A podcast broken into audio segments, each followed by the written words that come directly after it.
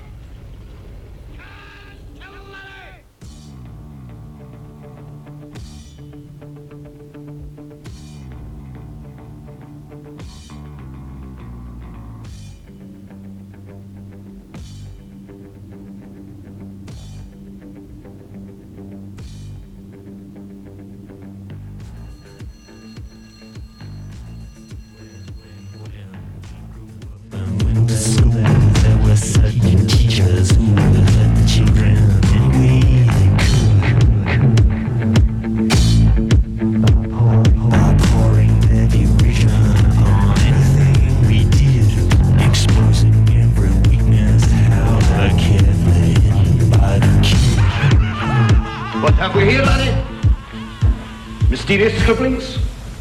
A secret code? No. Poems, no less. Poems, everybody! the laddie reckons himself a poet. Money get back. I'm all right, Jack. Keep your hands off my stack. New car, caviar, four-star daydream. Think I'll buy me a football team. Absolute rubbish, laddies. Get on with your work. Repeat after me. An acre is the area of a rectangle whose length is one furlong and whose width is one cubit.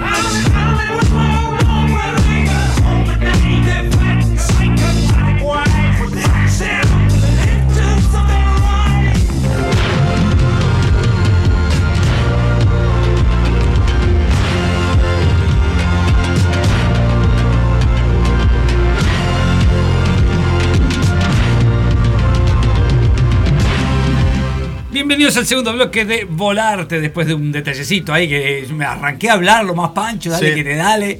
Igual- no estaba saliendo el aire. Igual, solito Porque- entró, por un caño entró eh, Another Breaking the Wall de Pink Floyd. Y viene a, viene a tema, bien, queda bien. Por un tema estudiantil, Pero te justamente. aclaro una cosa, te aclaro una cosa igual, que eh, es algo típico cuando estoy yo, que me entro a mover las manos, el cuerpo, qué sé yo, siempre alguna macana me mando Se desconecta. como ahora que ah, pero el. Zapa te puede tirar la oreja. Yo no te voy a tirar ¿Cómo la no vas a tirar la oreja? No tengo esa Sí, potestad, no. ¿Cómo que no? Algún día tengo que aprender, que me tengo que quedar quietito acá como huevo ensalada. Yo ¿Cómo- quiero reenganchar el taller, pero ta, falta que se- la gente se comprometa. ¿no? Que los Vamos arriba, vamos arriba. venir. Y bueno, sí, el tema a veces invocarle con los tiempos, Sí. ¿no?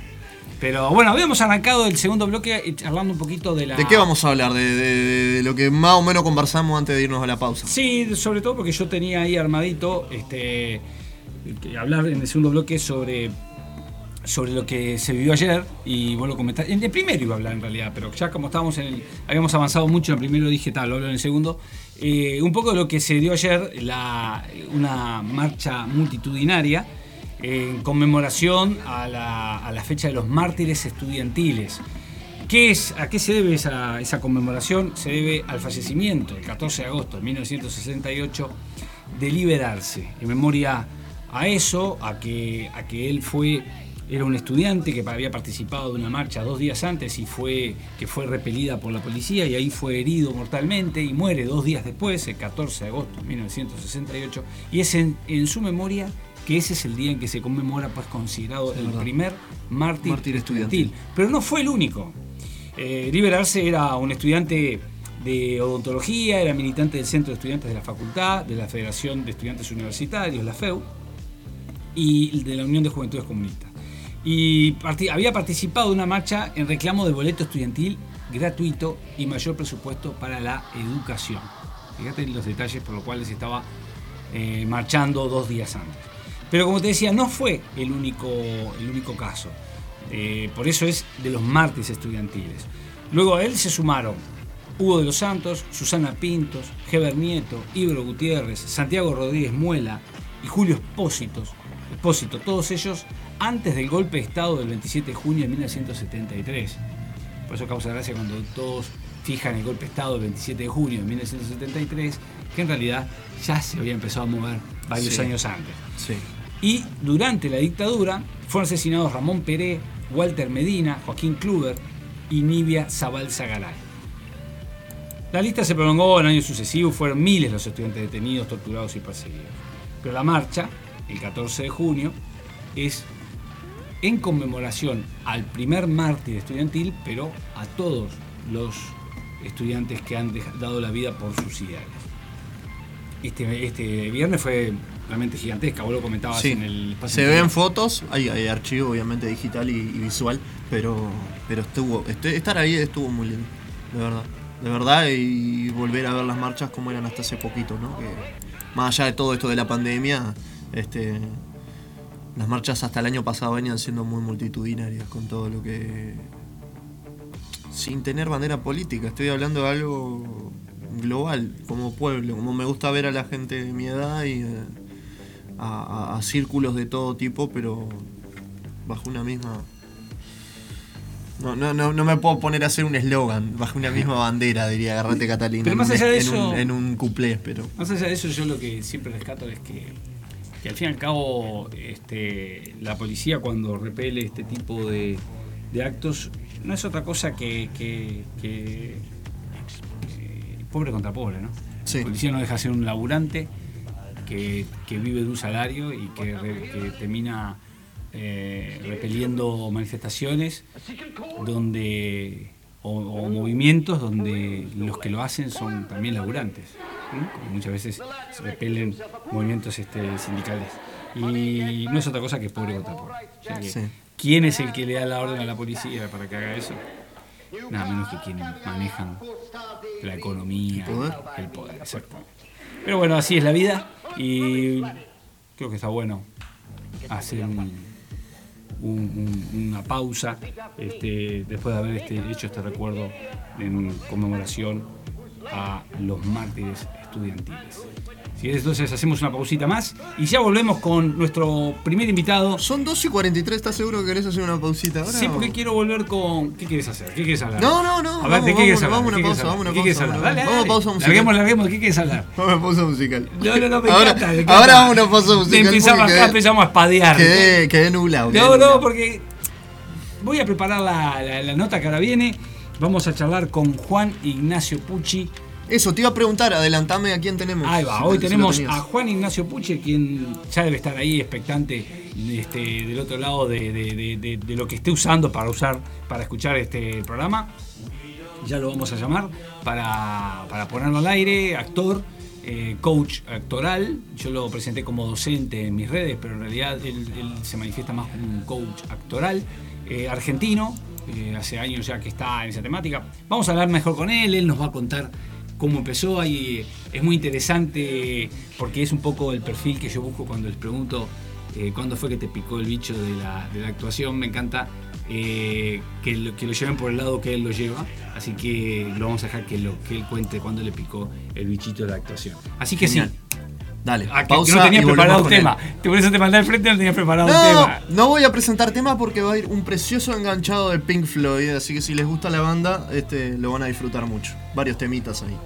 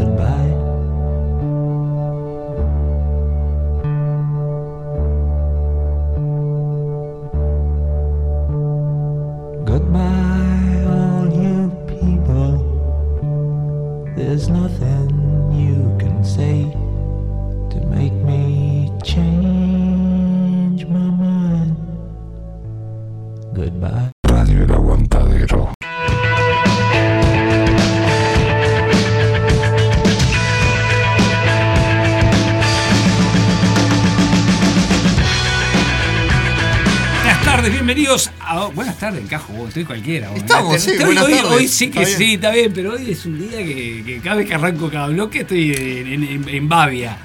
Este, bienvenidos al tercer bloque de Volarte en Radio El Aguantadero, sábado 15 de agosto, cuando son las 14 horas 51 minutos.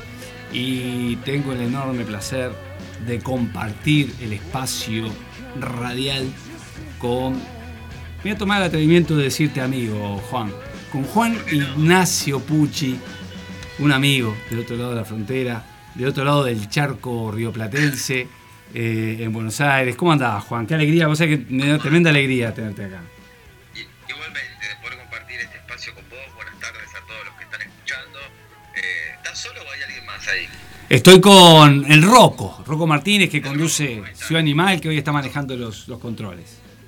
Un gusto a los dos.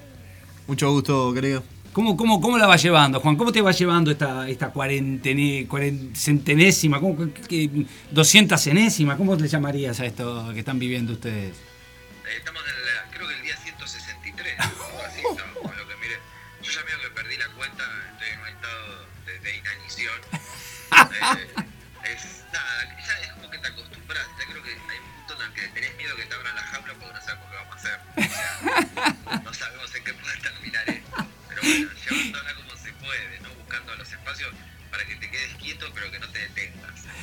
aparte cuando abran la jaula, como decís vos, es como que empiezan a aprender a caminar de nuevo, ¿no?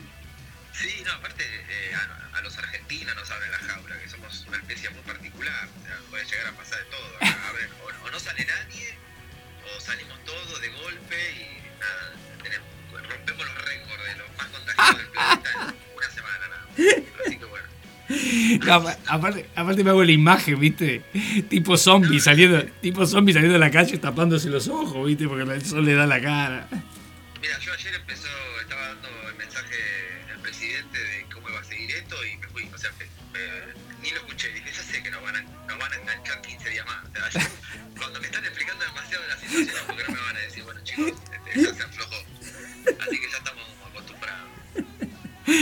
Pero bueno, ¿qué va a hacer, Juanchi? Tranquilo. Es- yo creo que ahora va a, ser, va a empezar un proceso donde nos vamos a tener que acostumbrar a que es- por momentos se contagian muchos, por momentos se contagian pocos, pero va a, tener- va a haber un proceso de eso, porque si no, digo, no salimos más de acá. Si vamos a esperar la, la vacuna, estamos al horno.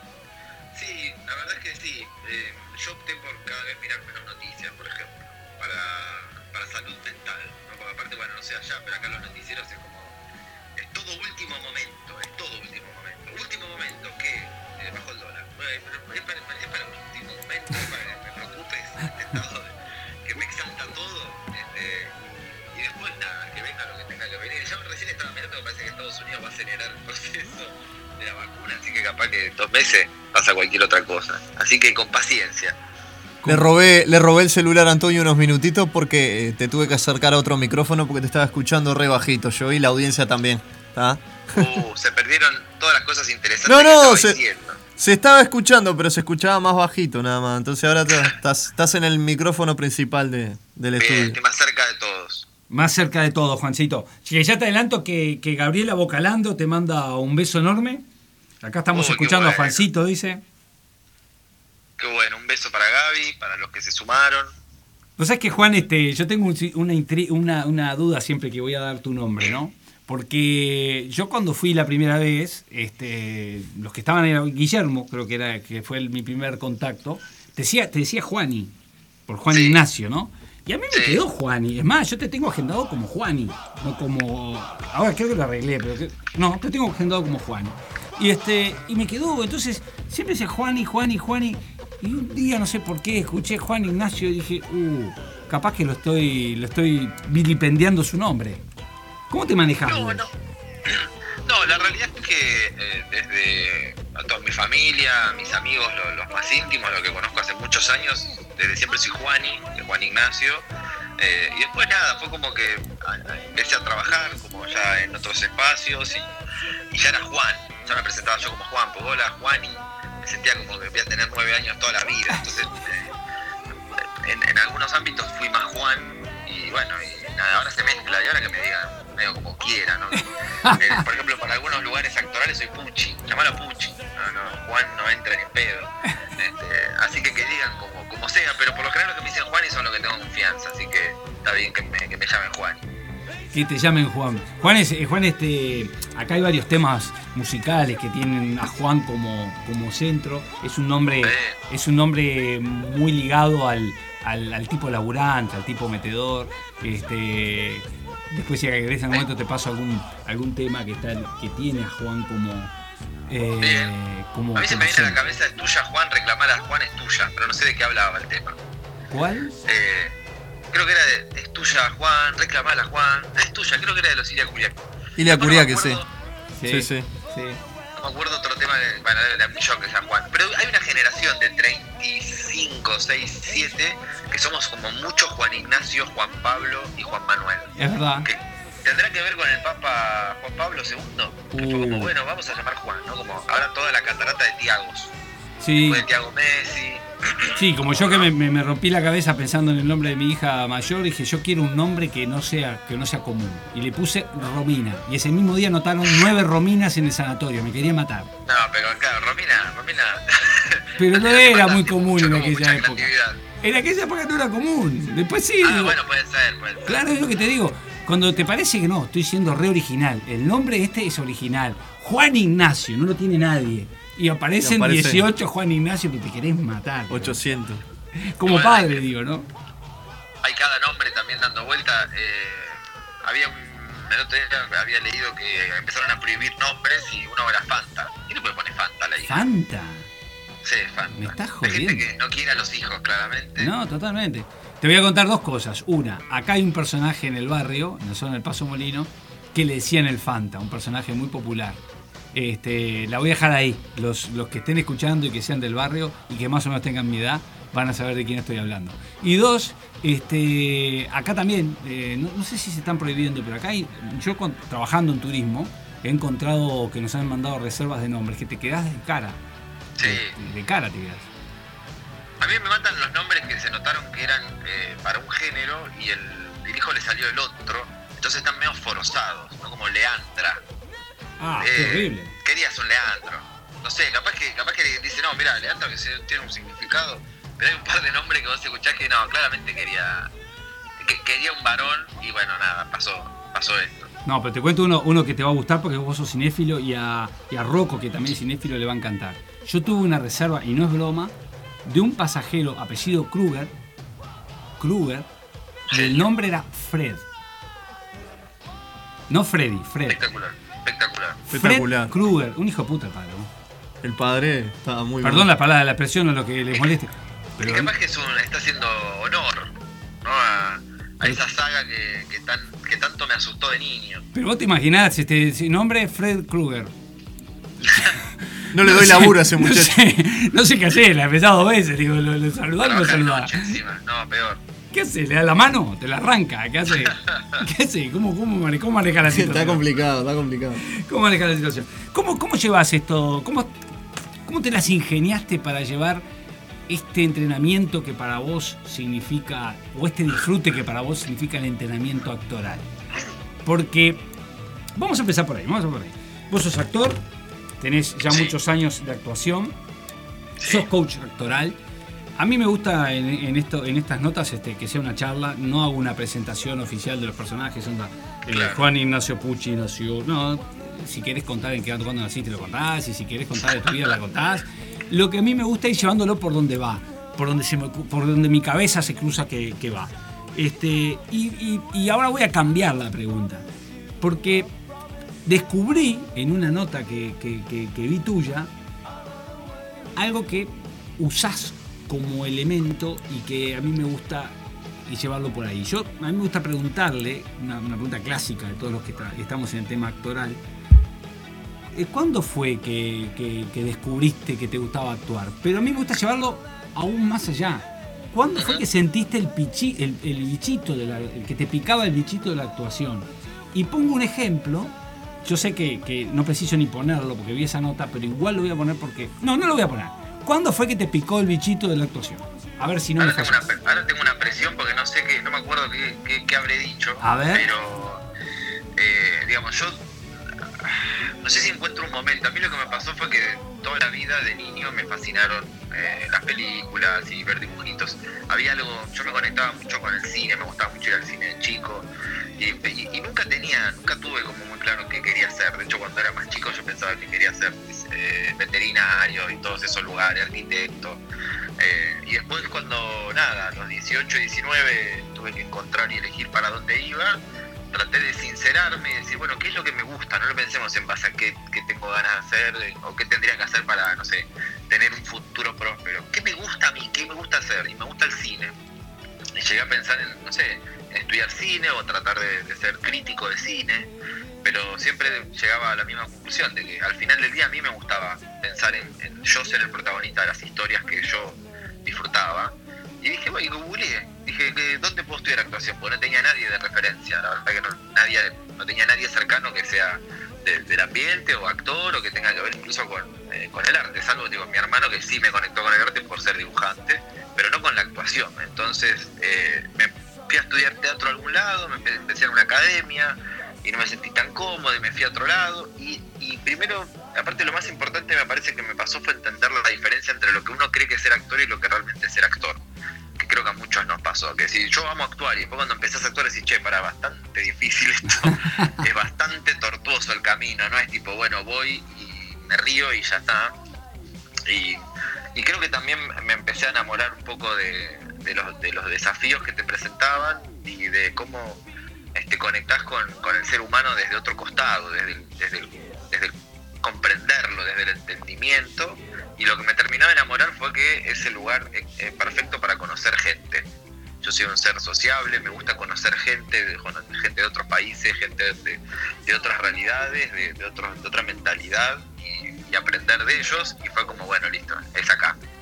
Ahí creo que fue donde se fue, se fue consolidando hasta que un día se convirtió como, bueno, en el único camino. No, no, si tengo que transitar otro porque la vida me lo lleva, lo haré con, con la mayor gracia posible, pero este es el que deseo, el que quiero, ¿no? Es como, este, me hace feliz levantarme todos los días y pensar en, en problemas actorales. Ahí creo que está mi goce.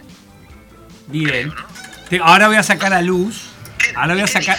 Ahora voy a sacar a luz lo que vos dijiste que me Porque gustaba. que Porque. haciendo el no sé qué, ¿viste? No, no, no te estabas haciendo no sé qué, porque algo de eso dijiste, pero mira, Sí. yo, yo cuando hago esta pregunta eh, pongo este ejemplo. Yo le hice una nota, una vuelta a un periodista, a un director español, y le pregunté cuándo fue que le picó el bichito, y él me llevó a, a este punto. Él me dijo, "Ah, a mí me gustó el, el- mundo del cine la primera vez que me decidí a entrar en el mundo del cine la primera vez que, que fui a ver una película y me encontré con esa pantalla gigante. Me sentí adentro de esa pantalla, tenía 8 años. Después tuve otro caso de- de dos directores uruguayos que me decían, pa, yo, nosotros cuando teníamos 12 años vivíamos en un pueblito y íbamos en bicicleta a buscar películas al, al videoclub este, y nos sentíamos que formábamos parte de esa, todo ese armado de una película. Y vos en esa nota dijiste algo similar que me encantaría ver si lo podemos rescatar. ¿Te acordás que dijiste? No, no tengo idea, perdón. eh. Estoy como. Te mandé no, al te juro que tengo una presión encima. Estoy como, no, ¿qué dije? ¿Pero qué, qué habré dicho? Dijiste este, y me encantó, dijiste este y me encantó. Desde que era chico, veía la vida como si fuera una película. Ah, sí, totalmente. De hecho, tuve que tuve, unas, tuve sesiones de terapia como para, para cambiar esa perspectiva, porque me acuerdo que tuve un, un psicólogo que le dije, yo tengo un problema, le digo, para mí, yo veo mi vida como una película, le digo, pero claro, en las películas o en las series no están los momentos tranquilos o aburridos de la vida, en el cual estás tirado en un sillón que no, tenés nada que hacer, y eso no existe. En el cine eso te lo borran o te, o lo muestran para mostrar un vacío existencial. Entonces le digo, mi vida no puede estar todo el día al 100% para... ¿Para qué? O sea, digo, eh, entonces dije, bueno, tengo que ser el protagonista de mi vida, de, o el protagonista de la historia que yo quiero contar de otra manera. Pero sí, sí, por supuesto. Yo siempre vi la, este, la vida. Yo a, veces creo que la vida a través de un lente se ve más linda. O sea, como decir, bueno, hay una, encuentran una poética algunas personas en contar una situación tan cotidiana, como, no sé, cortar cebolla en la cocina, que, es brillante transitarla desde ese lado, ¿no? Como es otra perspectiva. Excelente. Quería, quería rescatar esa frase porque me parecía espectacular. Sí, Gracias, gracias por recordarlo. no, pero- y aparte me encantó que le, que, que le buscar, que le- también le dieras el, todo ese todo ese adorno final del, del terapeuta, de, la verdad, buenísimo, eso estuvo buenísimo. Te cuento que acaba de ingresar a estudios este, Cristina. Hola, Juan. Oh, ¿cómo le va? La Te mejor extraño, querido, te extraño. ¿Andás bien? Yo también los, los extraño, los extraño. Los jueves no son los mismos. Sin ustedes, sobre, todo que las últimas dos eh, escenas o encuentros, los dos estaban bajo los efectos de- del vino. Entonces se generaban propuestas súper interesantes. ¿Andás bien, Juan? Muy bien, muy bien. Bienvenido. contento de, de hablar con ustedes. Bienvenido al aguantadero. Qué lindo, lindo espacio.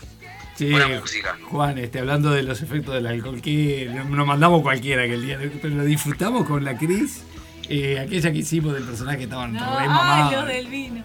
Lo disfrutamos, nos divertimos muchísimo cuando lo vimos. y digo, Una "Ah, vamos a decisión, esa sí, decisión que. Vamos a mandar lo que vamos a decir.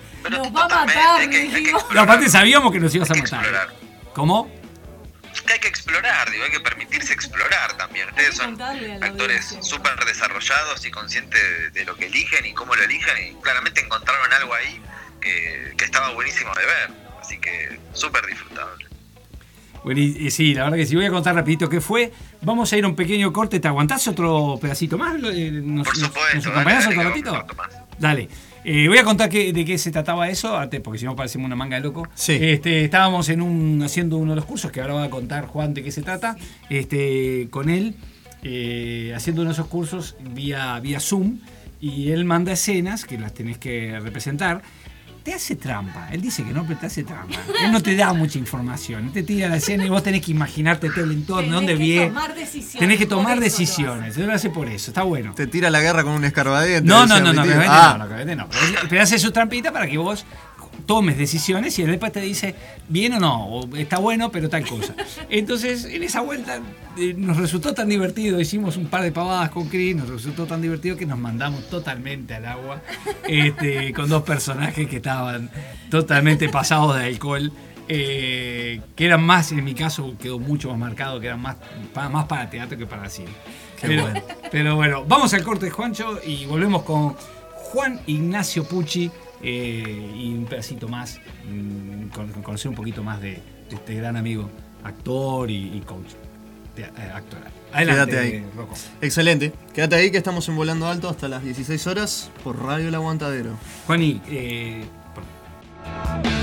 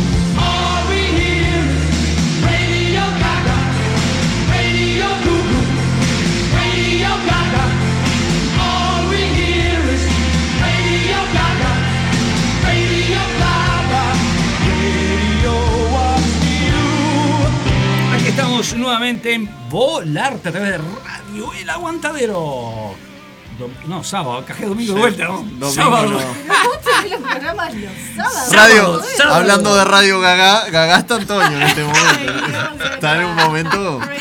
Sábado 15 de agosto, cuando son las 15 horas 15 minutos. No me gusta decir eso, Antonio. no ¿De qué? ¿De que estoy Después, después queda mal de, de, la- de No, de que la, la- de la gente joven del aguantadero. Oh, mirá cómo los tratan. Pobre, pobre anciano, pobre anciano. El anciano de Radio Jamás, Aguantadero, ¿no? jamás. Debo De ser mi el parte, más- jamás. Debo ser el más viejito de Radio Aguantadero, ¿no? Andar ahí pegando el palo. Sí, buena creo que sí, pregunta, ¿eh? Yo creo que sí. Capaz que Badano, si está al aire, capaz que si está escuchando, capaz que me, pregunta. me aclara. Pero Badano, capaz que con Badano andamos cabeza con cabeza. Pero después creo Ay, qué necesidad de estar viendo la serie. Para la próxima juntada tenemos que hacer eso. hacemos, hacemos un relevamiento de edades, ¿viste? Sí, Que sí, para la próxima juntada ¿qué tenemos que hacer vos? eso. Claro, anda sí, viene, viene este. Yo, yo cuando, cuando empecé jodíamos con, con Poetas Cabros y otros compañeros más, que éramos la guardia joven, ¿no? Pero está. que en el medio. Estamos esperando que, que venga gente más joven que nosotros. Estaría bueno. No, pero eh, está Verónica. eh, sí, Verónica está de más joven, ¿no? Está, está Vale. Vale, perdón, Vale. eh, sí, está. Ahí, ahí, Pero andamos ahí, todos más o menos cerca de los 30, 20, 20, entre 20 y 30. Estaría bueno capaz un programa un poquito más. Más, más, más, ¿Qué más querés? ¿Un de menores. ¿Un programa de teenagers? Podría. ¿Podría ser? hacerse. Aquí, está, aquí estamos. Bueno, seguimos con nuestro amigo Juan Ignacio Pucci. Lo habíamos dejado ahí en la espera y estábamos hablando de cosas personales, Juan. No las vamos a sacar a luz todavía, ¿sabes, Juan? No, por favor. Entre vos y yo queda, ¿está? Ni Ni, fans. ni Cristina siquiera se enteró. Juan, a ver, vamos a profundizar, ahora vamos a empezar a meternos en tu historia, en tu historia eh, eh, actoral. Eh, a los 18 años dijiste, bueno, esto es lo que yo quiero, arranco para ahí. ¿Y cómo fue que te fuiste logrando realmente meter en, en el medio actoral? Eh, bueno, podría decir que los primeros años fueron más de, de formación y de confiar que como que la formación me iba a llevar adelante como en mi carrera. Y la realidad es que después uno se da cuenta que son procesos que sí tienen algo que, que ver, pero son más diferentes. O sea, yo puedo estar años y años formándome, pero eso no va a significar que, hay algo de mi carrera que se puede llegar a convertir en, en, un eh, en redituable, que lo puedo llevar adelante y, trabajar. ¿no? Es como, y me costó separarme de la formación, porque hay un momento que uno como actor se mete mucho en la formación y sentís que si no, no te estás entrenando no, no respirás. Eh, y después trabajé muchos años, hice siete años de entrenamiento con Julio Chávez eh, también lo tomé un poco a él como, sin, darme cuenta, lo tomé como, como ejemplo para, para después lo que vino como mi etapa de, entrenador. Eh, y, y hice mucho teatro también, hice muchos años de teatro en el medio de, todo ese espacio y también me fui dando cuenta cuánto tiempo lleva hacer una obra de teatro, cuánto, este, cuánta energía, cuánta, cuánto enfoque y, hubo un día que dije, bueno, me parece que me voy a bajar un ratito de las tablas y voy a tratar de probar suerte por, por el otro lado con las cámaras, que es donde, donde inició un poco el amor, ¿no? A, esto, por- repito, por ver cine, por ver series, por ver cosas en la tele. Yo me levantaba los domingos a las 8 de la mañana cuando todos dormían y me pegaba un centímetro de la tele y me comíamos 5 horas seguidas de programación. Entonces quería estar adentro de esa tele y, y empecé a probar suerte haciendo castings y habré hecho 8 años de castings ininterrumpidos donde no me llamaban ni para nada. O sea, me llamaban para el casting pero no me llamaban después para decir, che, quedaste. Era como, yo ya estaba convencido de que, bueno, nada, hay que seguir haciéndolo, me, me divierte hacer casting y algo voy a ir aprendiendo. Y ¿Ocho años después que te llamaran para ninguno? No, Juan, no te creo. no, uno solo. Uno, uno o dos casting como mucho. Y en el primer- la primera publicidad que hice yo, que fue, hace- fue durante esos ocho años, me, me pasó como, como la película Monster Inc., que el personaje Mike Wazowski sale en la portada, pero le tapan la cara. Me pasó exactamente igual. Hay una publicidad, que es mi primera publicidad, que es una, una discusión de pareja. Yo voy a ver dónde trabaja mi novia una peluquería, le golpeo la puerta y le digo, "Pero por favor, dame una oportunidad. No me acuerdo ni qué era la publicidad. Entonces yo estaba re feliz, "Uh, la van a dar, la van a dar. Y cuando salió la publicidad, el plano de ella sale perfecto. y Cuando van a mi cara, el contraplano, a- a- eh, me filmaron a través de la pared digo, perdón, a través de la puerta, y la puerta estaba como, era un vidrio esmerilado, o sea, no se me veía la cara, se, la se veía una forma borrosa, y dije, no, por Dios. Bueno, nada, no, no debo dar bien en cámara, ¿no? Que prefirieron que, que se vea esmerilada mi cara, pero bueno, es mi voz, dije, es mi voz, y... y fue- Y era seguía tan- llamando a la familia. Che, Juan, y seguía ¿Cómo, llamando, se- seguía llamando a la familia diciéndole, no, no salió la publicidad, no salió, es mentira, no salió. No, no, no soy yo, no sé. Eh, y, hubo un momento que estaba tan descreído de que me llamaran que, que una de las primeras publicidades que, que- perdón, eh, que conseguí trabajar después de muchos años me llamaron y me dijeron, hola, te llamamos, pero una publicidad del Banco Santander Río. Me llamaron, hola, te llamamos por lo de Banco Santander Río. Y yo le dije, no, yo tengo Banco Francés, gracias. Y le que era un telemarketer. O sea, estaba súper descreído de que me podían llegar a llamar. Me llaman a y me dicen, no, Juan, te llamamos a la tal productora para la publicidad. Y después es como que eh, después de mucho tiempo y de mucho intentar uno empezó a tener una conciencia un poco este, más clara sobre cómo se cómo hay que manejarse, cuáles son los tiempos y empezar a tener una conciencia de esto como un negocio, ser una parte activa de una industria, pensar en términos incluso económicos, darle valor a tu a tu, a tu esfuerzo, este, y ahí empezó a cambiar, ¿no? empezó a empezó a trabajar más y cada vez más hacía más publicidades y tenía la suerte de hacer alguna participación y después se dio la posibilidad de empezar a dar clase. O sea, bueno, se dio la posibilidad, como si alguien hubiese... Un día dije, che, tengo ganas de dar clase. Y la verdad que cuando yo me pongo algo en la cabeza soy medio... Y fui, agarré un estudio y empecé a dar clase. Así de simple. O sea, no es que lo consulté, no hablé con nadie. Dije, ¿sabes qué? Tengo ganas de dar clase. Y listo, y empecé a dar clase. Y un día eran cuatro, y otro día eran siete, y otro día eran doce. Y bueno, y hace cinco años que por suerte estamos trabajando con actores de todos lados. Y bueno, y ahí nos cruzamos con Antonio y, que- y, por, y por Antonio conocemos a Cristina, así que la verdad que eh, cuando uno conoce gente como ustedes y se relaciona con artistas de este, con, con tal expresión y tanta entrega que, que agradece todos los días tener un trabajo así. Buenísimo. Pero espera, vamos por partes, porque todavía quiero seguir Sí. profundizando con tu, con tu etapa actoral. Eh, porque estuvo- está muy interesante, yo estaba analizando, ¿no? O pensando. Eh, claro, tú- vos ya te sentías actor eh, ya de niño, y vos a los 18 dijiste salgo a la actuación.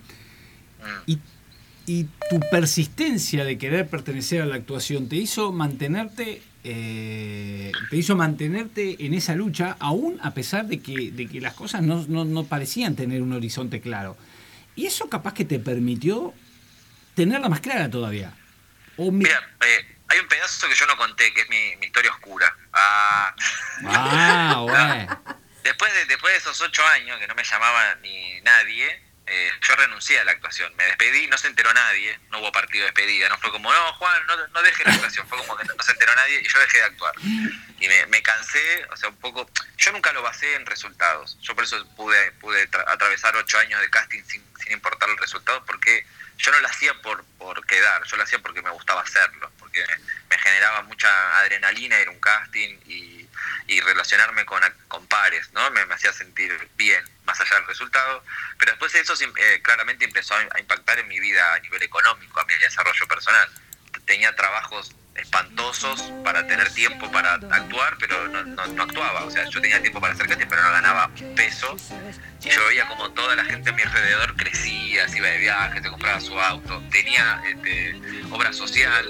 Yo dije, bueno, esto no estaría funcionando, no tengo nada, no tengo ni ahorros. Entonces eh, cambié, me fui a, a estudiar, a, estudié analista de sistemas y viví otra vida por un par de años, alejada de la actuación. Eh, pero cuando volví, volví porque también me lo extrañaba y tenía ganas de, como de pisar un casting como para ver qué pasaba. Y hubo algo de haberle sacado el peso de la existencia a ese actor que se, se volvió al eje. O sea, yo no iba al casting como porque quería quedar o quería comer, no quería ganar plata, iba al casting a divertirme. Entonces estaba mucho más perceptivo, estaba mucho más intuitivo, la ansiedad no me tomaba la mitad de, mi espacio cognitivo en el cerebro, entonces podía resolver sin ninguna presión. Y un día quedé en una publicidad y después eso eventualmente hizo que, que vaya volviendo, porque se iban abriendo puertas porque yo no las estaba forzando. Y eso me dejó una enseñanza, ¿no? Como tratar de sacar un poco de, de peso a algunas cosas. Excelente, y, muy, y te presté mucha atención porque bueno, en esta, en esta etapa en la que nos encontramos este, es importante no, no generar más ansiedad de la que corresponde. Em, Totalmente. Sí. Este, Bueno, tenemos acá una publicidad eh, rodante muy cerquita. Altoparlante. Un altoparlante. Este, Juan, Juan, o sea, yo destaco de lo que decís que la actuación teatral no te atrapó tanto como la actuación este, audiovisual, que es la que vos te sentís como más identificado. Sí, la, la verdad es que hice muchos años teatro, tenía la suerte de, de trabajar con una compañía que era teatro producido, era teatro eh, en una sala enorme y donde teníamos un año entero de proceso, arrancábamos en el verano a ensayar para, para estrenar en abril y terminar casi cerca del fin de año. Entonces yo todo el año estaba metido en un proceso teatral y eso fue como por cuatro o cinco años seguidos. Entonces, y, y a mí me pasaba que le debe pasar a muchos actores, incluso a ustedes dos, pero cuando yo salía de una función, yo salía fundido yo salía literalmente fundido eh, y, y entendía cómo eh, el cuerpo en minutos tiene que tener eh, el 100% de la concentración y cuánta energía requiere eh, que eso suceda. Entonces después de cinco años estaba fusilado, estaba muy cansado y, no tenía tiempo para hacer otras cosas porque el teatro requiere mucho compromiso. O sea, yo no podía tener una publicidad o una oportunidad de trabajo en otro ámbito y dejar mis, mis funciones, dejar al elenco, dejar a la gente que compró la entrada, no- nunca, nunca lo pude hacer. Entonces al teatro lo fui abandonando un poco, más que nada por una cuestión de tiempo y de proceso. Y después eventualmente nada, la energía se acomodó como en otro espacio. Pero de hecho en estos últimos meses, de hecho el año pasado ya estaba planeando tratar de volver de alguna manera con alguna obra, este, porque necesito, necesito reencontrarme en ese espacio. Para mí el teatro es hermoso eh, y el hecho de poder crear una realidad adentro de otra, ¿no? que todos eh, juguemos ese juego, nosotros desde el escenario y el público en un proceso vivo, tracción a sangre, eh, esa adrenalina no te la da nada, nadie. Exactamente. Eh, y necesitaba extrañarla, ¿no? Porque para mí no hay nada peor para un actor que un proceso teatral no deseado. Es tortuoso. Cuando te metes en un proyecto que te das cuenta que no lo querés hacer o que, bueno, ya estoy embarcado, Sí. así que me quedo, la Nos ha mal. pasado. Sí, lo hemos vivido. Lo hemos vivido. Sí. Sí, pero lo que tiene, a mí lo que, lo que me fascina del, del teatro es que funciona a función es una nueva, es una nueva experiencia, ¿no? Porque Siempre, siempre, se renueva, nunca es lo y, y mismo. si tenés, si tenés presente lo de la primeridad, lo de recibir el impacto por primera vez de cada línea que decís o recibís, es aún más rico todavía. Pero Por supuesto. vamos, vamos a ir, vamos a. eh, te voy a mandar primero saludos de Verónica Parreño, de Eh. Jessy Terán. Este, por ahí está Gisela Scafati. Bueno, Gabriela ya de Pique había mandado saludos. Qué linda compañía, qué linda Sí, compañía. tenemos un grupito ahí que, que estamos en algunos proyectitos, así que eh, seguimos vinculados con. Así que gracias, Puch. Así que gracias. Puchi.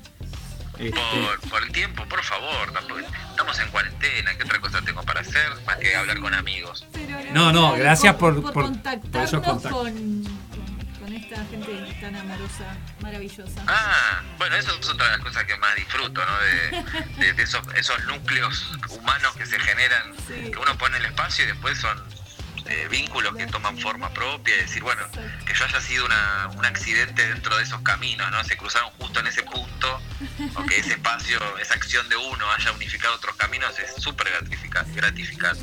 Gaby está poniendo, Calandra. Claro, nos conocimos gracias a Acting. Claro, sí. Y, Bueno. y- y ni saben a qué va, porque nadie nadie vio mi cara nunca en, en los flyers o las cosas de acting, y de repente bueno, se encuentran ahí. Creo que también es, más allá de hacerme responsable, es un punto en donde se cruzan personas con un interés en común, y un Sí. interés tan fuerte como la actuación, ¿no? Sí, sí, sí. Tal Totalmente. Une. Juan, contanos un poquito cómo que. No, ¿sabes lo que vamos a hacer, Juan? Te, Tengo miedo. te veo, Acting, te veo- acting. No, espera un poquitito, te voy a. Te voy a. Voy a hacer una trampa. Voy a hacer una trampa. Te veo entusiasmado. ¿Tenés, ¿tenés 20 minutos más? Puede ser, sí, puede serlo. ¿Puede Tengo- ser? tengo hablar con mi representante, pero sí, sí, dale. Bien, entonces Por vamos a, hacer, vamos a hacer un invento de volarte. Vamos a hacer una nueva pausa y cuando volvamos vamos a hablar, va a hablar con el espacio de Cristina hablando de eh, la película de Pedro Almodóvar, ahí se me está escapando, Dolor y, Gloria. Dolor y Gloria. Dolor y Gloria. Dolor y Gloria, que nos tiene prometido hablar de esa película. Y en el medio, esa, ese, ese comen- esa charla que vamos a tener con Cristina hablando de esa película, vas a estar vos y vamos a escuchar. ¿La viste? Eso. No, che, perdón, la verdad que le- los maté, pero no, no. No, no, no nos mataste, porque igual, igual vamos, va- vas a estar ahí, vas a estar ahí, vas a participar de ese bloque, vas a volcar tu conocimiento del cine que es, es inmenso. Eh, Estoy seguro que mucho de Almodóvar debes de haber visto, así que también vas a enriquecer ese bloquecito de Cristina. ¿Te parece, que, eh, Juan? Por supuesto. por Vamos supuesto. entonces a ese, a ese corte. Bien. Eh, lo que sí, vamos a cerrar el programa con Juan contando De, de Acting Tips. De Excelente. su marca. De la su marca. Acting Tips. He visto ¿Qué- qué que comparten lo que él pone en sus, en sus redes. Gente que vos decís, wow. De- de- de- en un grupo que tenemos con España. de- es increíble. Sí. Y entonces yo todos pongo, porque yo hice esta, el dueño de Acting Tips es no saber. Está buenísimo los cursos que hacen ya. Le encajo tipo. Qué nivel, qué nivel. Ya te estamos este, impulsando en España, así. eh, Gracias, qué grande. Pausa y volvemos Pausa y más. volvemos. Estamos escuchando a un grande tipo que admiro, Billy Joel. Next phase, new wave, dance crazy. Anyways, it's still rock and roll to me.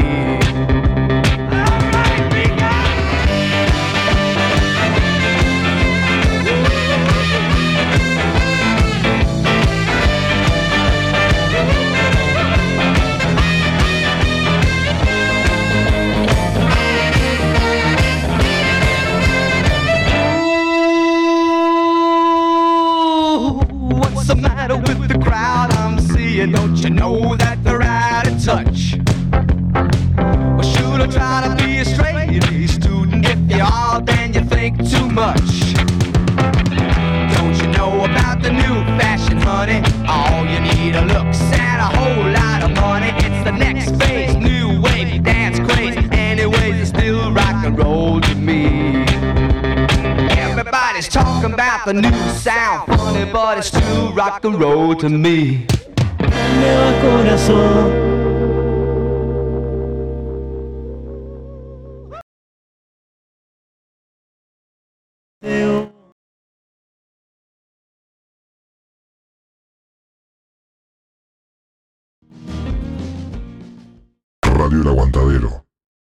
Y dale me gusta. Radio El Aguantadero.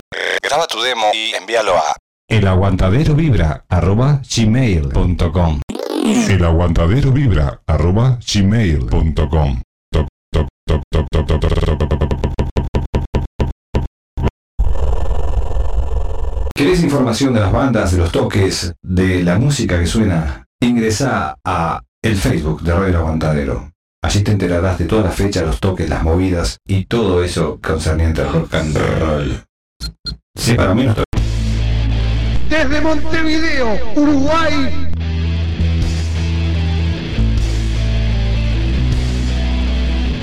Radio El Aguantadero para todo el mundo.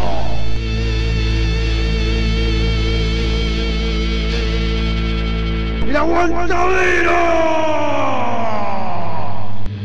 Aguante el aguantadero. ¡Ay, me quiero morir! ¡Es el rock de la muerte!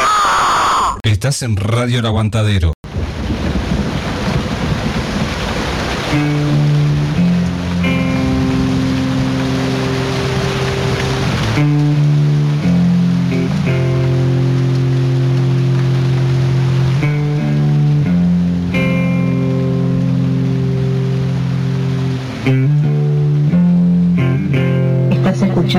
Radio El Aguantadero.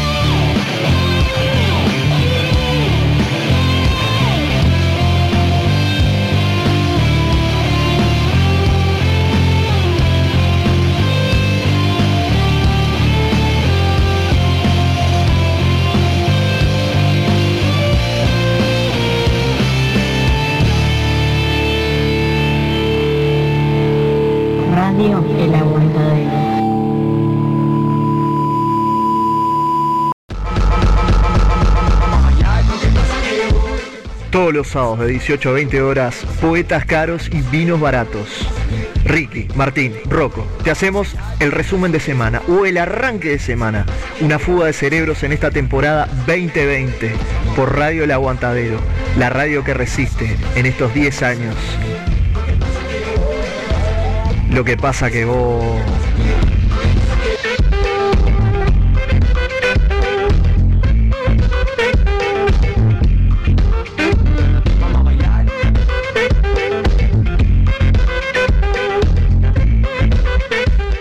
poetas caros y vinos baratos.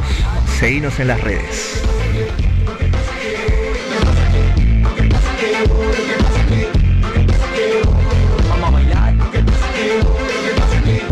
Lo que pasa que vos...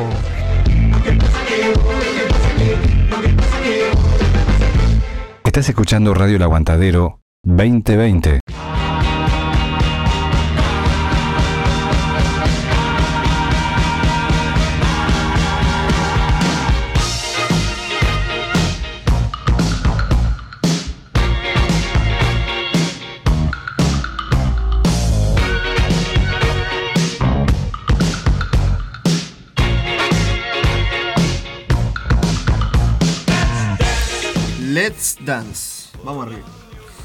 Hola, ¿qué tal? Bueno, acá estamos de vuelta con Volarte. Me estoy tratando de acomodar porque queremos, queremos terminar esto, hacia esta parte. Sí, es un poco incómodo. Hacia esta parte del, de, este- de este bloque con. No, no, está bien, está bien. Con el, con el amigo Juan Ignacio Pucci, me combinado con el espacio de Cristina Velázquez, este, que habla de, de cine, elige una película y nos cuenta un poco de todo lo que, de lo que ella, de, de su análisis de la película. Y bueno, No, es, es casi una sugerencia. claro, no es una ahí va, va, no es un análisis, sino que es más tipo sugerencia, verdad. Sacale el IVA. por Exacto. favor. Bueno, bueno. Y el espacio no tiene nombre, Juan, así que capaz que si se te ocurre. A mí se me ocurrió en un momento de, haciéndote la película. con Es horrible Cristina eso. Velázquez. No, está bárbaro. A mí me Es chongo, no ¿verdad le gusta. chongo? Es medio raro. Juan. Es re chongo. Mirá, Juan, que tengo un temita ahí técnico contigo. A ver, ahora habla. Ahí, habla ahora. Ahí va. Ahora sí. ¿Qué decías? No estaba saliendo. Eh, no, haciéndote la película es medio morboso. ¿Será porque soy morboso, si vos? Sí, es me- no, pero es hot. Es medio hot. ¿viste? Como vamos a hablar de cine, es hot. Es como- Claro, no sé, tendría que, tendrías que llamar a la chicholina la próxima. Soy italiano, Juan. Los dotanos somos medio, medio, medio así, medio morbosos. Sangre, pura sangre. Es pura sangre, pura sangre. Bueno, arrancamos con Dolor y Gloria. Yo doy la parte técnica, eh, la información técnica de, de- la película. Dirección, Pedro Almodóvar. Así que ahí ya no hay duda. Guión, Pedro Almodóvar. O sea que anda metido Agustín Almodóvar, que va a ser el hermano. Protagonistas: Antonio Banderas, Cecilia Roth, Leonardo Sparaglia, Penélope Cruz, Asier Echandia. Ah, mira quién era el actor que hacía, mira, Asier Echandia. Eh, Nora Navas, Julieta Serrano. La productora es El Deseo, Que es la productora de de Almodóvar. Almodóvar, exactamente. Y bueno, ahora sí, queda en manos de Cristina y con algún bocadito que nos pueda eh, ofrecer el amigo Nacho, el amigo Pucci, que no la vio, pero no importa. Este es un gran cinéfilo y va a poder entender un poco lo que, lo que cuenta Cristina. Adelante, Cristina, contanos un No. Estábamos hablando hace un ratito con, con Juan que, que Almodóvar es, es de, es de esos directores que o te gustan o no te gustan, que no hay término medio, Totalmente, sí, sí. Recuerdo hace muchos, muchos años, eh, en una cita, fui con una este, eh, conocida directora de, cine mía y, fuimos a ver, me dijo, vamos a ver Almodóvar, vamos a ver la película Volver, la de Penélope Cruz. Y ella salió afectadísima, llorando, qué obra de arte. Y nada, yo me di cuenta ahí que claramente ella había conectado muchísimo y yo no me había quedado tan cerca de ese viaje y dije, bueno, no, claramente acá hay una persona que conecta muchísimo con el material de Almodóvar o hay algunos asuntos en los que uno no se halla tanto, pero que, es imposible no apreciar el buen trabajo y el buen cine que hace. Es imposible. Es verdad. Y ahora que Antonio estaba con la ficha técnica, bueno, eh, em, Dolor y Gloria, eh, en una de las entrevistas que vi de, a Almodóvar, le preguntan este, qué se sentía haber hecho, a- haberse hecho una autobiografía. Y él dijo, no es autobiografía, es autoficción. La definición de autoficción es que vos empezás con algo tuyo, pero eh, lo podés transformar claramente en cosas que son un- un- una combinación entre cosas verdaderas cosas ficcionadas. Y es tal cual lo que hace. Y otra de las, de las curiosidades de esta película es que toda la, la- la escenografía, todas las, El mobiliario. mobiliario, todo lo que ves en la película es de Almodóvar. O sea, él vació su apartamento, que debe ser. Sea, no Un debe ser un ambiente debe vivir Pedro. Claro, debe ser en un ambiente. Eh, contrafrente, contrafrente, planta baja. Sí, sí, sí, debe ser el fondo de alguna casa, un apartamentito ahí. Lo vació para hacer esta película. Yo voy a- antes que nada voy a mencionar que me olvidaba Lisandro Ríos, que también forma parte del grupito, el Licha. El Licha forma parte del grupito, que, que fue el que me ganó en la competencia de actuación de No lo puedo olvidar. en la No semifinal. puedo olvidar. En la semifinal, este, en dura contienda. En dura ah, contienda. Este, con respecto a eso que dicen de, de- de- de- de la, parte del, arte de, la, película. eh, Ah, pero yo no terminé. Ah, Lo pero- que yo quería decir. Viste que sí, no cambia más, vos no te deja hablar. ¿Verdad, chicos? ¿Verdad, chicos del círculo sagrado? ¿Verdad que no deja hablar a veces? no, no. Es bromita. Eh, no, lo que quería decir con respecto a eso, que si vos ves todo el mobiliario de él y ves las demás películas de él, te das cuenta que cada película de él tiene su toque porque él es así en su vida. Porque una cosa que llama la atención de todas las películas de Almodóvar es los colores. eh, eh, es todo como, no sé si decirle kitsch. Viene a ser kitsch, sí. Es como Sí, hay algo de eso. hay rozando el algo de kitsch. Que parte también de su estética, ¿no? Uno cuando ve a Almodóvar también espera ver eso, como cuando uno ve una película de Wes Anderson y quiere ver el arte, ¿no? Exacto. Es impresionante el tema de los colores, cómo los combina. Tal cual.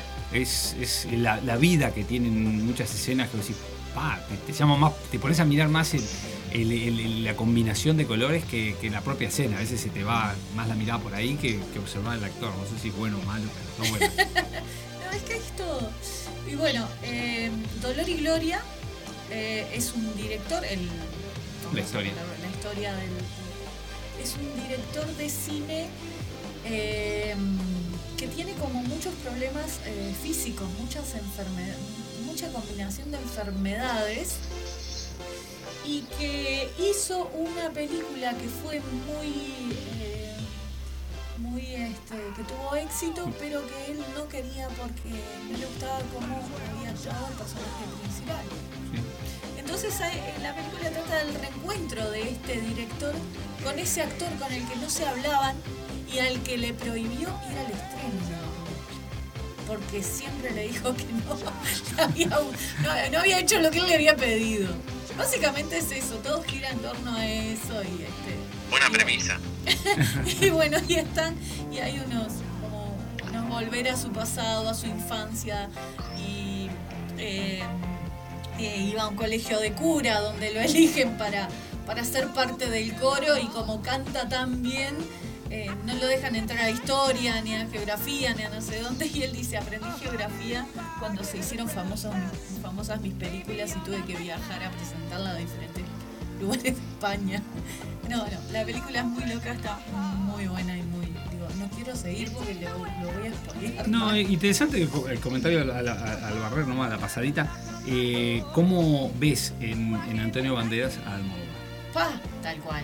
Tal cual, le ves los gestos. Hay un trabajo ahí de, de, de- de banderas eh, personificando a, a Almodóvar que por más que digan, no soy yo, porque a mí no me pasó esto, no me pasó lo otro, eh, no solo su estética, las camperitas, viste, de, de, de nylon que se pone siempre Almodóvar, los colores, sino el pelo y además la gestualidad. Es increíble, es impresionante cómo ver a Antonio Banderas ahora es verlo al inicio de su carrera, ¿no? Que al inicio de su carrera no era un actor que a mí me, me atrajera, me atrajera, me, me- te trajera. ¿Está bien dicho? Sí. Me sonó horrible. ¿Atrajese? Sí, Sí, ¿está- también. ¿Está bien? Nadie sabe. Sí. Dale para adelante, las dos también. me- Atrajera y atrajese también. Antes no me atraía mucho, al Ahí va, principio de su le encontramos la vuelta, ¿viste? carrera. Le encontramos la vuelta. Pero, ¿viste cuando vas a escribir y decís esta palabra con C con, con S? Ta, pongo otra, o un sinónimo. bueno, me pasó lo mismo. Bueno, este, no era un, un actor que a mí me gustara al, al inicio de sus carreras, pero ahora. Bueno, es el actor fetiche de Almodóvar, él y Penélope son como... Y lo que pasa es que también Banderas tiene, tiene sus épocas, ¿no? Al principio hay una época que está mucho más relacionada al cine español y después él se abocó de lleno a su carrera en Hollywood y se convirtió en una estrella internacional. Y ahí, bueno, el, el que, el que sigue el público de Almodóvar eh, y, y está acostumbrado a cierto material, después no lo puede ubicar a Banderas en bala eh, de un pistolero Exacto. tirando tiros en México. Como, por eso quizás, y ahora está volviendo un poco a, A las a sus raíces. también. Exacto, está bueno eso. Sí. Bueno, vamos a despedirte, Juan, y muchísimas gracias. Que hable de por todo- tips. No, no, no. Ah, perdón, tips. sí, no lo de. Quiero Perdón, que pasa que el pobre lo estoy, lo tips. quiero liberar. Por favor, no, no hay problema. Este, Contanos- contanos cómo llegaste a armar Acting Tips, algo dijiste ahí a la pasada, y contanos qué es Acting Tips. ¿Cómo llegó a crear una marca? Es una marca. La realidad es que Tips eh, creció o nació por, por un vacío. Este, la verdad es que como actor estaba trabajando y, había trabajado mucho en publicidad, al punto de que, eh, nada, me, blanquearon. Mira, Juan, estos últimos dos años trabajaste mucho, tu cara tiene todas las marcas, o sea, por un rato no te vamos a llamar en publicidad. Y para un actor que, que donde más se mueve eh, en la publicidad, porque genera un movimiento constante, hay siempre casting, después lo que es ficción, cine, son proyectos bastante más esporádicos en la vida de uno. Entonces dije, bueno, listo, me lo tomé bien, conociendo las reglas del juego son esas. Dije, bueno, tengo que evocar la energía en otra cosa. Y se me ocurrió empezar a, a compartir un poco de lo que yo leía solo en casa. Leía frases, veía entrevistas y me acordaba fragmentos de películas o de, de, de- de Inside Actor Studio, que es un programa que me fascinó siempre, ver un poco lo que sucede en el proceso de, los actores que más seguís. Dije, bueno, voy a empezar a compartirlo. Y un día este, se compartió y un día se compartió un poquito más y un día alguna persona me, dio una mano con, muchos seguidores que le gustó alguna frase. Y nada, y de repente se convirtió como en un lugar donde yo iba compartiendo lo que pasaba y conectaba con gente y eso también me, me, ayudó a, a tomar la decisión de dar clases porque sentía que estaba como también acompañado de otro proceso y nada, y hoy tiene nada, una vida, está en un lugar Active Tips que, que no, no, la verdad que es, es- es muy loco mirar para atrás y pensar a todos los espacios donde me llevó una actividad que no fue planeada, no, no fue pensada a futuro. Bueno, voy a hacer esto y dentro de cinco años me veo en este lugar. La verdad que eso no pasó, se fue dando, ¿no? Y hoy, hoy es un hermoso espacio este, que, que me dio muchísimo, muchísimo. Me dio amigos, conocí a, a mi, a mi novia actual, la conocí dando clases, fue mi primera novia, fue mi primera alumna, o sea, mi primera, mi primera alumna, o sea, mi- la conocí y sí, sí, fue, sucedió dentro de acting y hoy trabaja mi familia en acting. Este, entonces es como, es mucho más que solo un espacio para mí. Buenísimo. Dijiste dos cosas en, una- en la nota que, que vi sobre el tema del coach actoral. Dijiste que una de las cosas que vos habías visto, que algo, algo al pasar lo comentaste, eh, había como un vacío en la forma de enseñar que a vos, que vos sentías que no habías recibido y que querías dar esa forma de enseñar. ¿verdad? Y la otra frase que dijiste en la nota fue, me encanta cuando me entero que algún alumno eh, le va bien, lo siento como propio, su éxito. Sí, eh, a ver, primero eh, yo sentía que el- donde yo quería apoyarme era en el lugar en el cual no me enseñaron, eh, o no sé si no me enseñaron o yo no fui capaz de verlo, porque también hay una diferencia entre no me lo explicaron o yo no lo entendí en el momento, pero cómo actuar, cómo trabajar.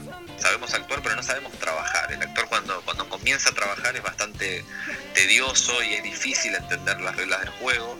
Entonces me, me interesaba crear un espacio que hable de eso, ¿no? que vengan actores con mucha experiencia o actores con poca experiencia, pero que empezar a meterlos en el mundo del trabajo, de qué, se- va a esperar de ellos cuando trabajen. Porque sí, todos sabemos crear personajes, conectarnos con lo romántico de la actuación este, y, y la exploración del ser, pero nadie... eh, cómo funcionar dentro de un set, cómo, eh, qué cosa tengo que hacer, cómo tengo que orientarme, no. Entonces digo, ahí me gustó enfocarme y claramente parte de quizás del crecimiento que tuvo Acting fue que conectó con gente que estaba en la misma búsqueda y quizás no tenía un espacio donde. Eh, y después con respecto a, que, siento el, éxito o, las oportunidades que, obtuvieron mis alumnos como propias, me da un poco de pudor porque no me quiero meter en, en el éxito ajeno. Me, o sea, me acuerdo de lo dije, lo siento. Eh, lo que quiero decir es que me hace muy feliz ver que, que algo de quizás un- una palabra o quizás algo de lo que pudo ganar dentro del estudio lo conectó más con, eh, lo que deseaba, ¿no? Con, un trabajo, con poder resolver una situación y, empezar a explorar el disfrute de- del éxito del otro de una manera súper sana y súper este, eh, viva, eh, porque aparte el, vínculo que se genera en un espacio cuando hay este, dos personas como un entrenador que está a la par de un actor, se genera un vínculo súper puro. Yo no, no, no sé si hay otro espacio en donde venga una persona y de la nada, en dos semanas que te conoce, te cuente ciertas cosas íntimas que lo traban en su actor y eh, hay una vulnerabilidad muy grande, entonces uno conecta como muy de lleno con la persona. No hay tanto espacio como para, para la distancia. Si tenés distancia como actor y entrenador no, no van a conectar. Entonces, por eso creo que uno ve diferente la, la experiencia del otro, ¿no? Cuando le va bien. Cuando viene y te dice, Juan, quedé en esta película y la verdad es que me, emociona muchísimo cuando eso sucede este, y me quieran hacer partícipe de eso. Así que les agradezco a, a todos los que alguna vez lo hicieron. Muchas gracias. ¿Dónde, dónde encontramos a Acting Tips? Bueno, ejemplo? estamos en redes sociales, buscan Acting Tips y van a ver como una lámpara blanca de luz. Eh, ahí estamos nosotros. Este, en Instagram creo que es arroba acting-tips, porque el otro estaba ocupado. En Facebook es Acting Tips con dos S, porque también estaba ocupado. Eh, y creo que nada más. Después en, en esos lugares son donde más nos encuentran y si quieren información, alguien que está escuchando es info. Estamos contestando siempre del otro lado con mucho amor. Voy a, cerrar con este comentario que te voy a hacer. Mirá, hablando de la película Dolor y Gloria, eh, precisamente Almodóvar, eh, el personaje de esta película, eh, Alberto Crespo, que es interpretado por Asier Echandía, es un actor de una película con quien el director no ha hablado durante 30 años debido a una disputa sobre la actuación del actor, refiriéndose a la pelea de Almodóvar con banderas. ¡Wow! Y es a Banderas a quien Almodóvar llama para interpretar a sí mismo. Es impresionante, yo imagino no sabía eso. la presión de Banderas de tener que superar el trance de 30 años sin contacto con este director porque él consideraba que no había logrado el punto que él quería y que ahora lo obliga, que lo obliga, no, que lo ofrece a ser de él mismo. Es brutal, ¿no? Juancho. Terminó nominado al Oscar incluso, ¿no? Eh, Pero es este, brutal. por- totalmente. ¿Cómo es te un sentís como- círculo, ¿no? Pero ¿cómo, cómo sentís como La actor? cabeza de la gente, ¿no? Qué- qué. ¿Cómo sentís como actor una situación de Yo como actor digo, qué presión para Bandera. Pero, mira, yo creo que Qué desafío. eh, pensar que nuestra, en algún momento de nuestra carrera vamos a perder el miedo o vamos a, a perder este, el- la capacidad de enfrentar desafíos, ¿viste? Porque decís, bueno, no sé, yo quiero llegar a este lugar en mi carrera en que me lluevan guiones. Bueno, ese, ese lugar por lo general no existe, porque no te llueven los guiones que vos querés. Y segundo es, este, siempre los mejores personajes a, a los actores les generaron pavor. Joaquin Phoenix para hacer del Joker estuvo casi un año pensando en si hacer el personaje o no, porque tenía miedo de estar a la altura. ¿no? Y digo, me parece, me parece que eso es también lo que, lo que hace que crezcan. Hay un montón. Eh, por ejemplo, Mar Adentro. ¿Cómo es que se llama el actor? Bardem. ¿Eh? Bardem. Bardem. Bardem no lo quería hacer y Darín lo convenció. Le dice, pero vos sos boludo. Pero yo no voy a lograr hacer esto. ¿Cómo voy a lograr no moverme y transmitir? Y es terrible actuación. es muy buena. Sí, sí, es increíble lo que hace Bardem ahí. Bueno, vos cuando escuchás muchas de las entrevistas de él, Bardem dijo que le dijo que no a Steven Spielberg en el principio de su carrera, porque él sentía que no, no podía, o que, que no, no- por ahí no era en ese momento, ¿no? Y hay que decirle a Steven Spielberg a los 32 años de, de carrera, o sea, de, de vida, no. ¿Qué tengo que hacer? ¿Dónde tengo que barrar? Totalmente. Bueno, después él, él logró lo que, lo que quería en su carrera, más allá de haberle dicho que no a Spielberg, ¿no? Que esas, tan cosas, esas cosas tampoco son tan decisivas como pensamos. Exacto. El Exacto. tren no pasa una vez. El tren no pasa una vez. El, el Exacto. tren tiene muchas estaciones. Y si pasa una vez, y la verdad que es una línea bastante eh, mala, busquen otra. Mm, Bien, buena, linda frase esa. Juan, nos vamos a seguir despidiendo de vos, pero te voy a poner en otro brete. Me encanta inventar cosas en el andar. Eh, vos te vas a despedir, pero antes de despedirte le vas a decir a Cristina de qué película nos va a hablar el sábado que viene. No, no busques, no busques muy nuevas, eh, Me bu- mataste porque tampoco no la quiero obligar a que No, vea. no, no, obligala, obligala, obligala. A ver si la Buscá vi. una bien Si difícil. no la vi, la veo. Ah, una, una, sí, sí, ella- Ahora tengo estremio. Dale, dale, tranquilo, dale, vos dale, vos dale que, dale que, que- que- Mira, voy a, voy a actuar como voy a hacer asociación libre, ¿viste? Como a veces te pasa en terapia, que yo llego a veces a, a- a terapia y no tengo nada que hablar y el psicólogo me dice, ¿cómo andas, Juan? Pero no lo puedo creer, no sabes lo que me pasó el otro día. Y ya arranco con- como asociación libre, tu cerebro dispara. Y me dijiste película, bla, y la velocidad se me vino Rainman, pero es muy probable que la haya visto y no es tan, o sea, no, no tiene tan cinearte, ¿no? Pero digo, eh, yo analicé muchísimo esa película para una- unas placas que hice para, para Acting Tips y todo el proceso de Dustin Hoffman de esa película es, es- es admirable. Fue recibir el Oscar de, de Raymond. Entró, caminó como Raymond. Mira, el primer día de rodaje él quiso renunciar, o sea, no estamos hablando de un actor que ganó el Oscar. Pero el primer día de rodaje él dijo, yo había preparado, hablé con neurólogos, hablé con científicos, eh, re- eh, analicé gente con autismo para tratar de ser lo más este, claro posible y representar ese problema. Y el primer día de rodaje el, el director le dice a él y a Tom Cruise, bueno, improvisen. Y Tom Cruise estaba bla, bla, bla, bla, y él dijo que empezó a transpirar, empezó a poner mal, empezó a agarrar un ataque de pánico porque dice, no tengo de dónde improvisar. O sea, me la pasé seis meses estudiando y no sé qué hacer, cómo improviso con un autista, y empezó a hacer un movimiento mecánico. Corte, él se va y le dice al director, renuncio, me quiero ir, la estoy pasando muy mal. Y el director dice, vení, por favor, mira el monitor. Si uno ve Rainman y se acuerda, él hace un movimiento casi, eh, va para adelante y para atrás todo el tiempo, como una señal de ansiedad. Y es, eso fue creado en ese momento, fue un accidente. Y le dijo, ahí está, este es el personaje. Bueno, Señores, el sábado que viene, señores y señores, el sábado que viene, Cristina Velázquez nos va a hablar en su espacio de Reina. me encanta, la vi, me encanta. Juan, Gracias, Juan. no te jodas. Te dejo libre, muchísimas gracias, la verdad, la pasamos bárbaro, un, un momento sensacional. Y bueno, ojalá que nos sigamos cruzando en la vida, Juan. Ojalá, supuesto, somos personas en movimiento y con la misma vibración, así que vamos a terminar en el mismo puerto en algún momento. Golazo. A, a los tres y a todos los que escuchan, los que se tomaron el tiempito de sumarse y que, que tengan un hermoso fin. Juani, eh, Vero, Vero dice saludos para Juanito, valoro mucho todo lo aprendido con él. Gracias, gracias. Siempre, siempre palabras de, de afecto y cariño. La verdad que me siento súper afortunado de haberme encontrado con ustedes. Sí, eh, Gise también tiró algo por ahí, no me acuerdo, ahora no lo veo. Mándale besos, porfa, me dice Gisela Scafati. Recibidos. Abrazo grande, Juan. Te, te dejo, Abrazo, mucho gusto. te dejo tranquilo. Un abrazo grande, Juan. Cuídense, adiós. Chau, chau. Gracias, Chau, Juan. chau. Beso. Música, que siga la buena música. Sí. Gracias, viejo. Estamos en el, en el mes de la nostalgia, ¿eh? Inevitable no escuchar oldies en, en agosto acá Ah, en Uruguay. claro, porque en Uruguay tenemos lo que se llama el Día de la Nostalgia, que es La el noche 24. de la nostalgia. La noche de nostalgia, perdón, que es el 24 de agosto. Para mí es todo el mes, pero para mí es todo el año. Ahí Yo, va. yo escucho con mi vieja mes, todo el año, escuchando esta música hermosa. O sea, es una, una forma de vida la nostalgia. O sea, Sí. Soy un ser nostálgico. Sí, sí, yo también. Sobre todo con las películas. Estoy hablando de películas y Antonio dice, bueno, ¿esta dónde la encontramos? Por suerte existe Stremio ahora que Exacto. Que eh, dicho sea de paso, Dolor y Gloria la vimos por la este. vimos ahí. Bueno. Qué bueno. Abrazo grande, Juan. Abrazo.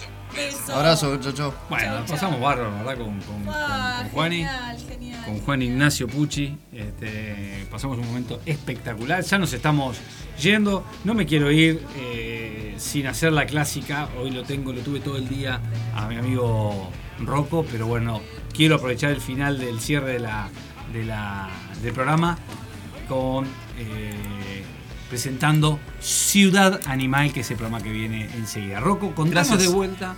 Están en la puerta los invitados y el que quiera escuchar se prende. Acabo de compartir en, en- en la página de Radio El Aguantadero y en el grupo de Radio El Aguantadero este, la programación para hoy. Así que este, en minutos este, ya, ya arranca el programa. Y los hago pasar porque me avisaron hace un minutito que andan ahí, así que ya, ya los hago pasar. No, ya están, ya están acá, ya están acá. Bienvenidos, vayan pasando. Un Bienvenidos. precioso bandún, te, te presento Antonio, Gabo. Vamos arriba. Prese- se presentan ellos. Después, después hacemos la presentación al aire como corresponde. Mi- preséntense que estamos en mi espacio, este, al aire ahí, le damos la bienvenida. Aparte otra cosa, eh, como yo le comentaba a Antonio más temprano, no es casualidad, pero ellos fueron la última banda que vi en vivo antes que arrancara toda esta basura del, del coronavirus. O sea, que te- es por eso también le tengo un aprecio importante. Bien. Nos vamos entonces de volarte. Antes de irme, Sí. eh, un beso gigante a Susi Anselmi, una actriz de la hostia de nuestro de nuestros teatros, de nuestros escenarios uruguayos. Susi, te adoro. Y a Dercia. Y a Dercia. Y a Dercia, mi mamá. La mamá. Son los saludos obligados. Obligados de cada Bien, pero con Excelente. mucho amor. Muchas gracias amigos. Volvemos el próximo sábado, 14 horas, aquí en Bol Arte. Yo Buena un poco semana. antes, eh, el sábado que viene, porque voy a estar participando de eh, Yo no me caí del cielo. Este, vamos a estar haciendo recuerdos de nuestras noches de nostalgia, como quien dice. Yo estaba, yo estaba en pañales cuando apareció. Sí, claro. Me imagino, sí. Yo, a mí, eh, el sábado que viene pongo un geriátrico, que voy a traer a tres viejos. Este, Y conmigo, viejos, Conmigo, conmigo hacemos este. viejos, viejos peludos, diría el Zapa. Este, hablar de, de cosas que pasaron en el Uruguay allá por los 70s y los 80. Así que el que quiera se prenda también. Bueno, gente, arranca Ciudad Animal. En minutitos nos despedimos. Buena semana para, para ustedes. y Gracias. nos encontramos el sábado que viene. Chao, chao. There's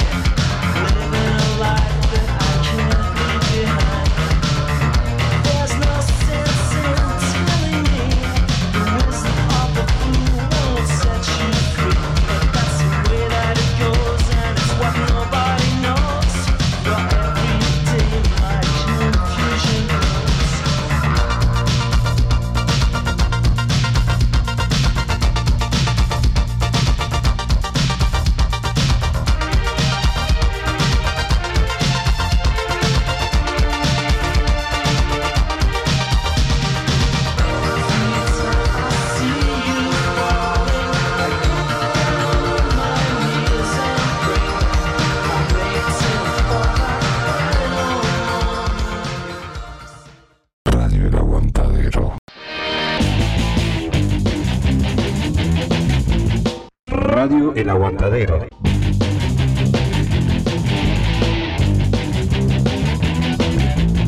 Radio El Aguantadero.